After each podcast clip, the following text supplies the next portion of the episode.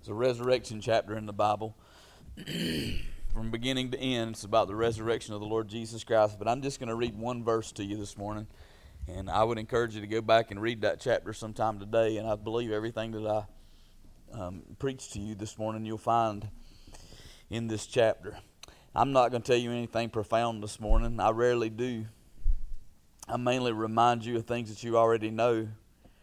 But can I tell you the power of the gospel is not in how profound I preach or how powerfully I preach or how eloquently I preach. The power of the gospel is in what Jesus has done for us on the cross and through the empty tomb. And I promise you, if you're not impressed with Him and what He's done, you won't ever be impressed with me and what I have to say. He's enough this morning. So I just want to preach to you Jesus.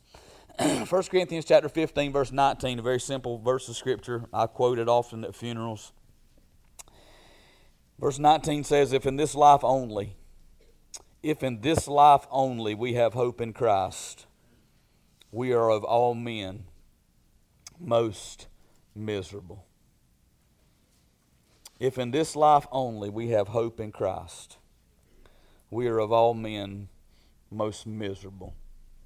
The gospel of Jesus Christ is presented at the first part of this chapter, and the gospel of Jesus Christ is very simple that Jesus lived a sacrificial life, that he died as, as a substitute for our sins on the cross of Calvary, that he was buried in a borrowed tomb for three days, and on the third day he arose victorious over death, hell, and the grave.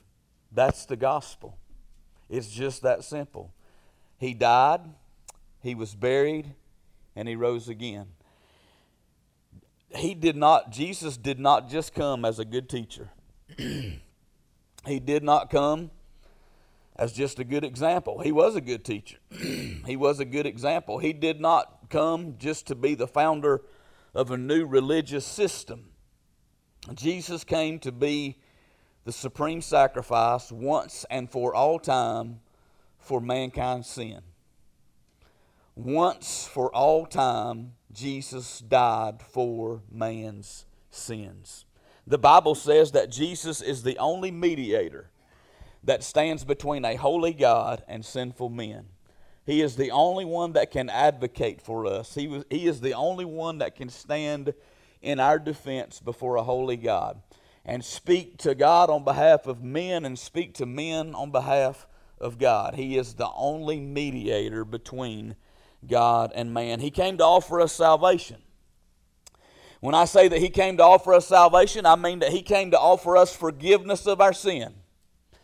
He came to offer us reconciliation with the Father because we were born in sin, shapen in iniquity. We were the enemies of God.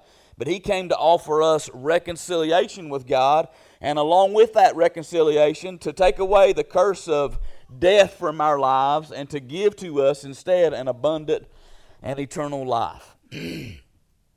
The entire validity of Christianity hinges on the resurrection of Jesus. You understand that? Everything that we believe and teach about the Lord Jesus Christ hinges on this day that we celebrate today, Resurrection Sunday. And so, whether Jesus' resurrection is true or not is all that really matters. Whether the resurrection of Jesus is true or not is all that really matters it either changes everything or it changes nothing.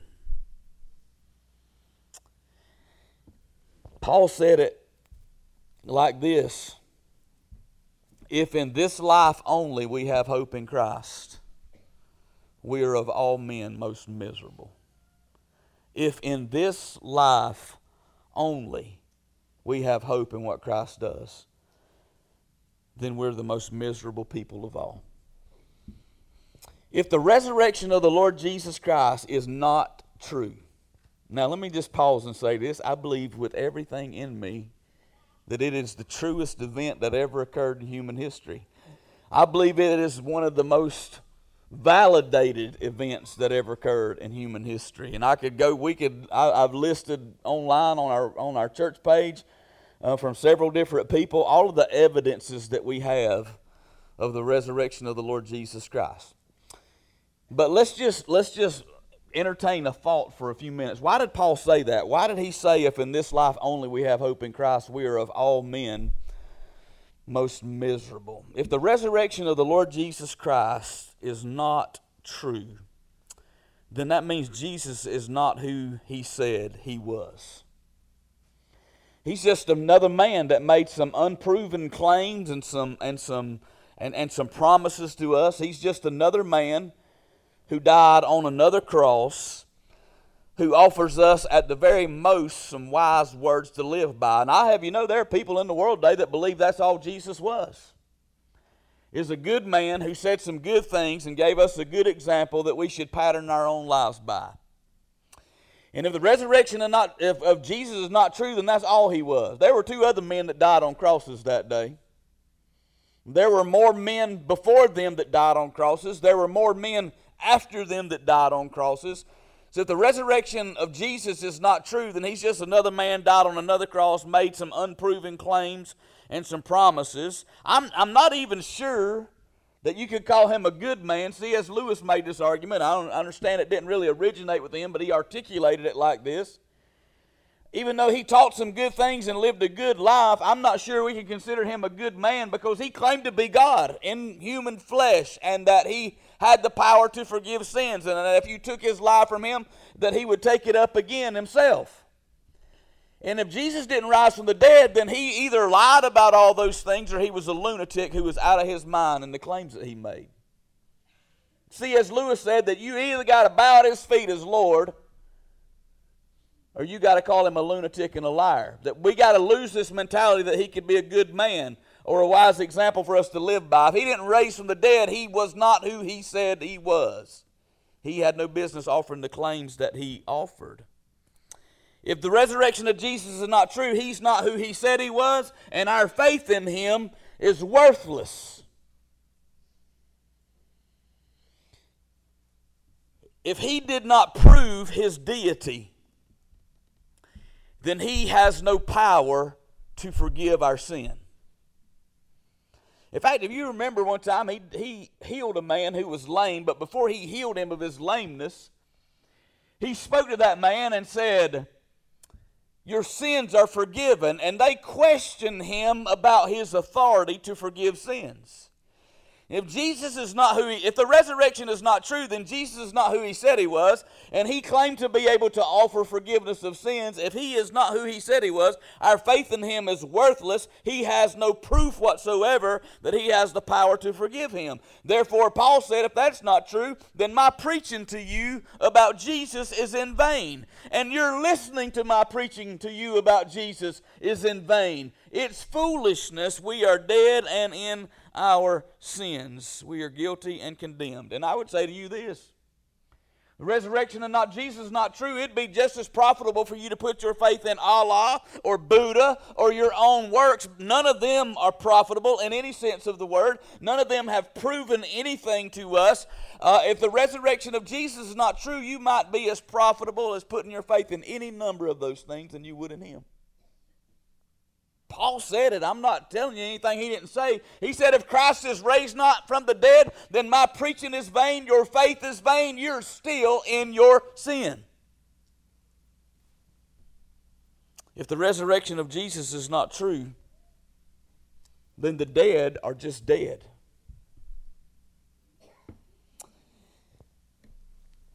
I, I, preached Brother Eugene's funeral a couple weeks ago, and I quoted this passage of Scripture at the beginning of his funeral. And I thought, how sad a day this would be if Jesus had not risen from the dead. In fact, the Bible says in 1 Peter chapter 1 that we have been born again into a living hope by the resurrection of Jesus from the dead. If Jesus didn't rise from the dead, then we don't have a living hope.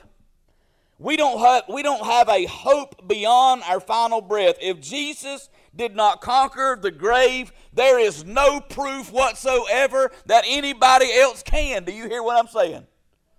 If Jesus didn't conquer the grave, there's no proof that anybody else can. Because he's the only one that ever claimed that he could. He's the only one that ever did. But if Jesus didn't rise from the dead, Paul said we're miserable people because Our hope dies with our last breath.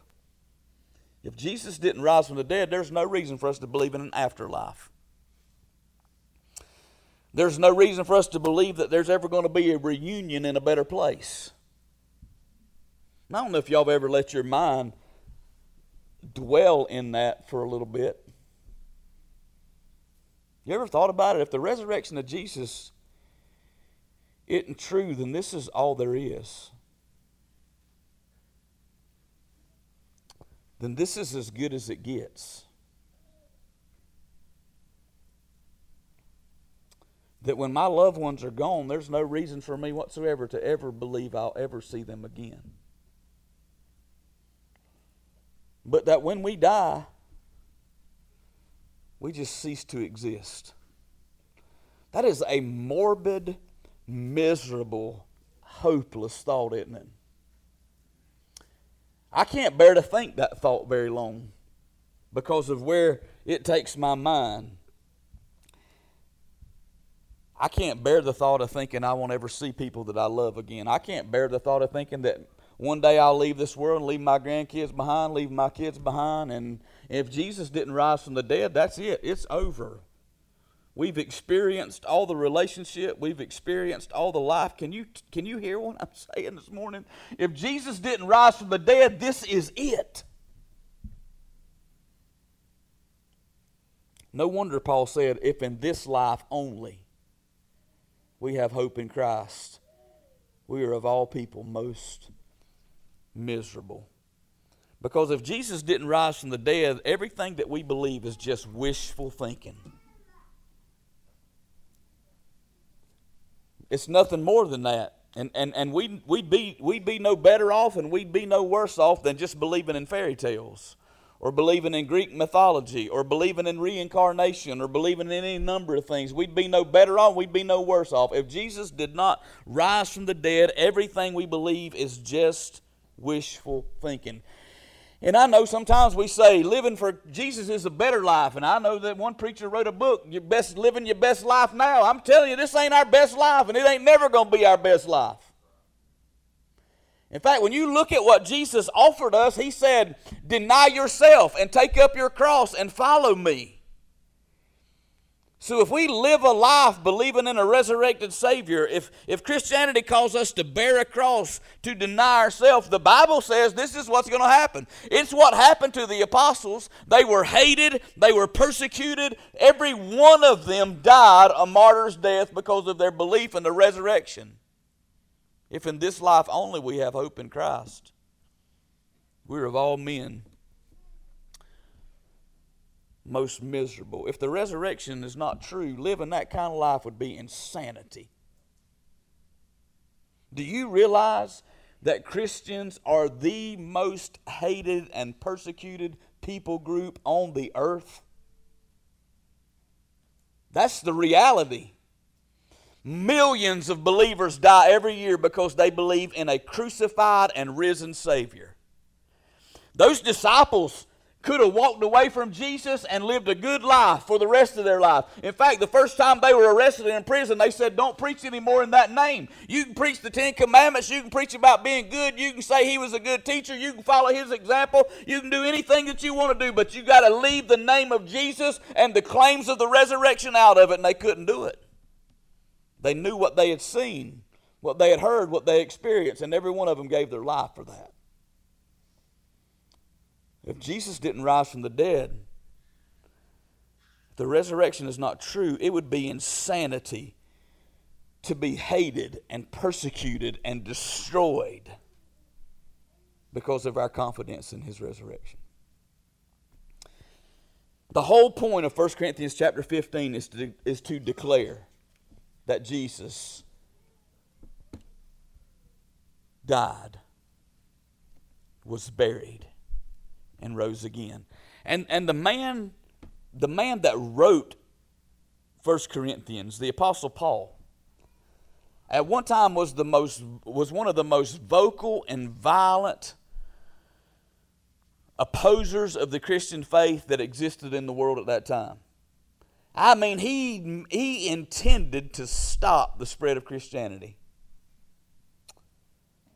until he had an encounter face to face with a risen Savior and overnight is life. In fact, I'll tell you one of the clearest evidences of, and you, you don't have to read this in the Bible, you can read it in the historical accounts of non biblical scholars. One of the clearest evidences that the resurrection is true, is true is that a man in one night who had an encounter with the risen Christ, not, not three days after he rose from the dead, not even 40 days after he rose from the dead, but sometime after that 50 days of Pentecost, when Christ had long been crucified, long risen from the dead and ascended back to heaven, the Apostle Paul had a face to face meeting and encounter with the risen Christ, and he went from being a persecutor of the Christian faith to the primary preacher of the Christian faith. Why in the world would he make that transition when it cost him everything? He was a Pharisee. He was highly regarded. He spent the rest of his life running from persecution the difference, the only change was that he encountered a risen Savior. That was all the proof that he needed to become a devoted follower and witness of the Lord Jesus Christ. So, if the resurrection of Jesus is true, and I believe with all of my heart that it is, and I believe that all of 1 Corinthians chapter 15 says that it is. And I believe that Peter and James and John and Paul and, and Jude said that it is. And I believe the 500 witnesses that saw Jesus said that it is. If the resurrection of Jesus is true, then it validated his identity as the Christ. Everything that he claimed about himself everything that he declared to us was true is true. It proved his ability to deliver on all the promises that he made it certified to us that Jesus Christ was not just another man, not just a good man, not just a man who had wise words and wise teachings, not just a man that we could follow an example. It certified to us that Jesus Christ was God in human flesh who died a death he did not deserve so that he could deliver sinners from the death that they deserved. It, it, it authenticated that he has the power to forgive sinners of their sin and to raise the dead to life spiritually first, and then physically and eternally second. It validated his identity. It makes our faith worthwhile. It makes living for Jesus worthwhile. It makes our profession, our declaration, our self denial, our taking up our cross. It makes our life worth living. It means that we have a Savior. It means we have a Lord. It means we have been forgiven of our sins. It means that we've been reconciled to the Father. It means that we have not just life abundantly, but that we have life eternally, and that our hope in Christ is not just in this life, but it is in the life that follows. That's the reason those men could be burned on the stake, uh, crucified on crosses, uh, hung upside down, torn apart by wild beasts, and sing the glories of the one that had saved them because he proved that he had power over the grave. It is why we have a ministry and a mission that is worth living to declare that Jesus Christ is Lord to the glory of the Father, the only mediator that exists between God and man. And finally, it gives us hope beyond death. Listen, this life is not all there is. My cousin Ray has a fond, he has a saying, I quote him all the time in this. It, it, it, it's really profound. It's, it's simple, but it's profound. You can't stay here. You're not going to stay here. I, this is a little bit of a morbid thought to think, but there's probably some of us that will not live through this year. Somewhere, somebody right now is breathing their last breath. Their heart is beating its final beat. The only hope they have beyond that breath is in one that conquered it and one that has the power to give us that same victory. Romans declares to us that the same Spirit that brought Jesus from the dead lives in us.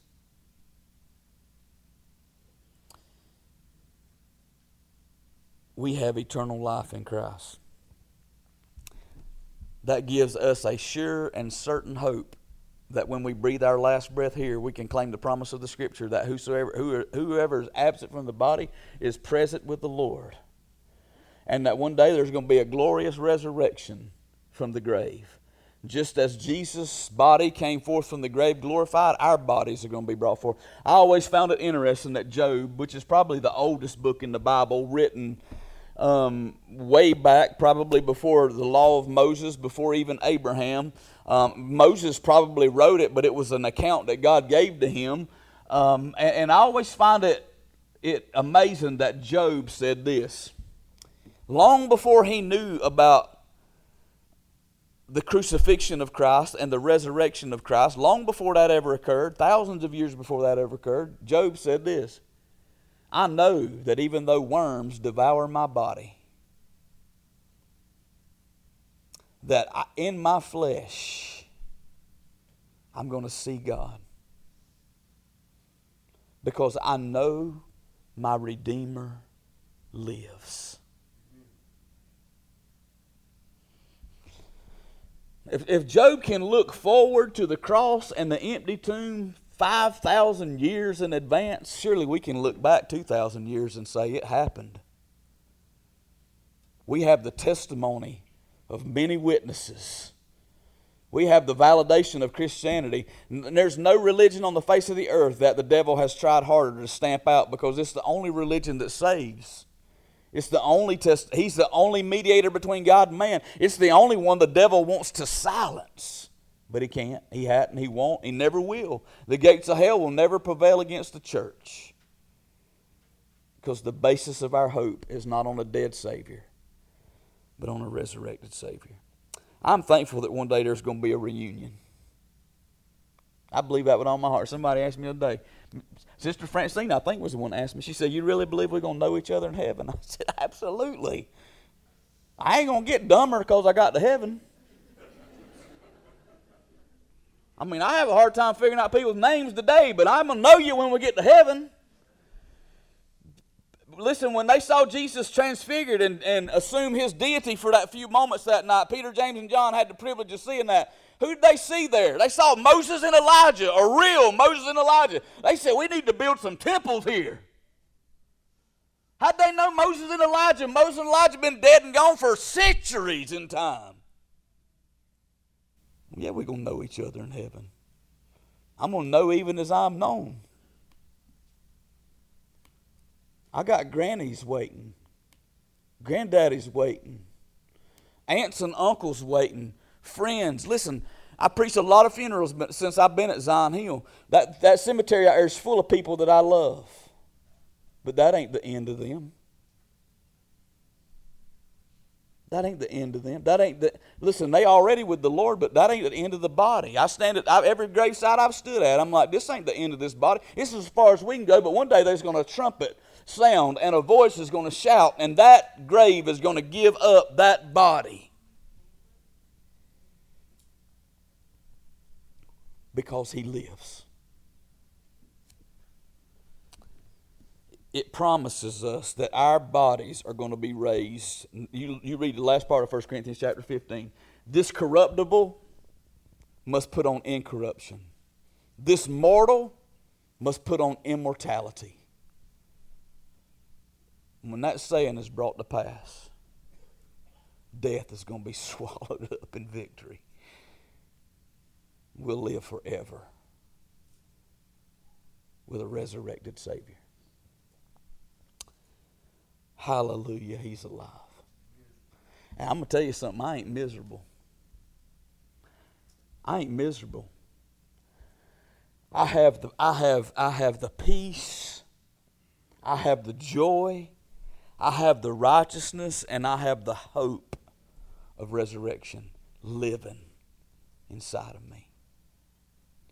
And If you're here this morning and you're a child of God, you have that too. If you're here this morning and you don't have that peace, joy, righteousness, and hope, you can have that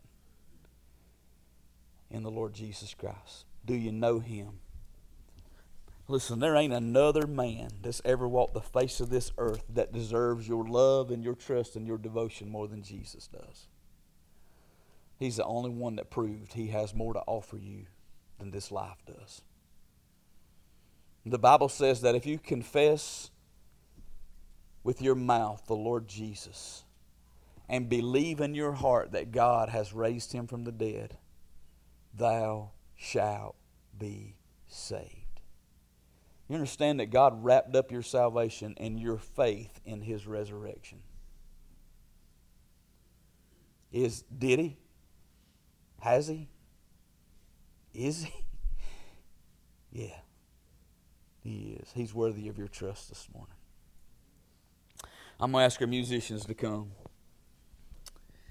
Will you stand with me this morning? Lord, I ain't nothing fancy about today's message. It's just Jesus. who died, who was buried, and who rose again. All of our hope is in Him.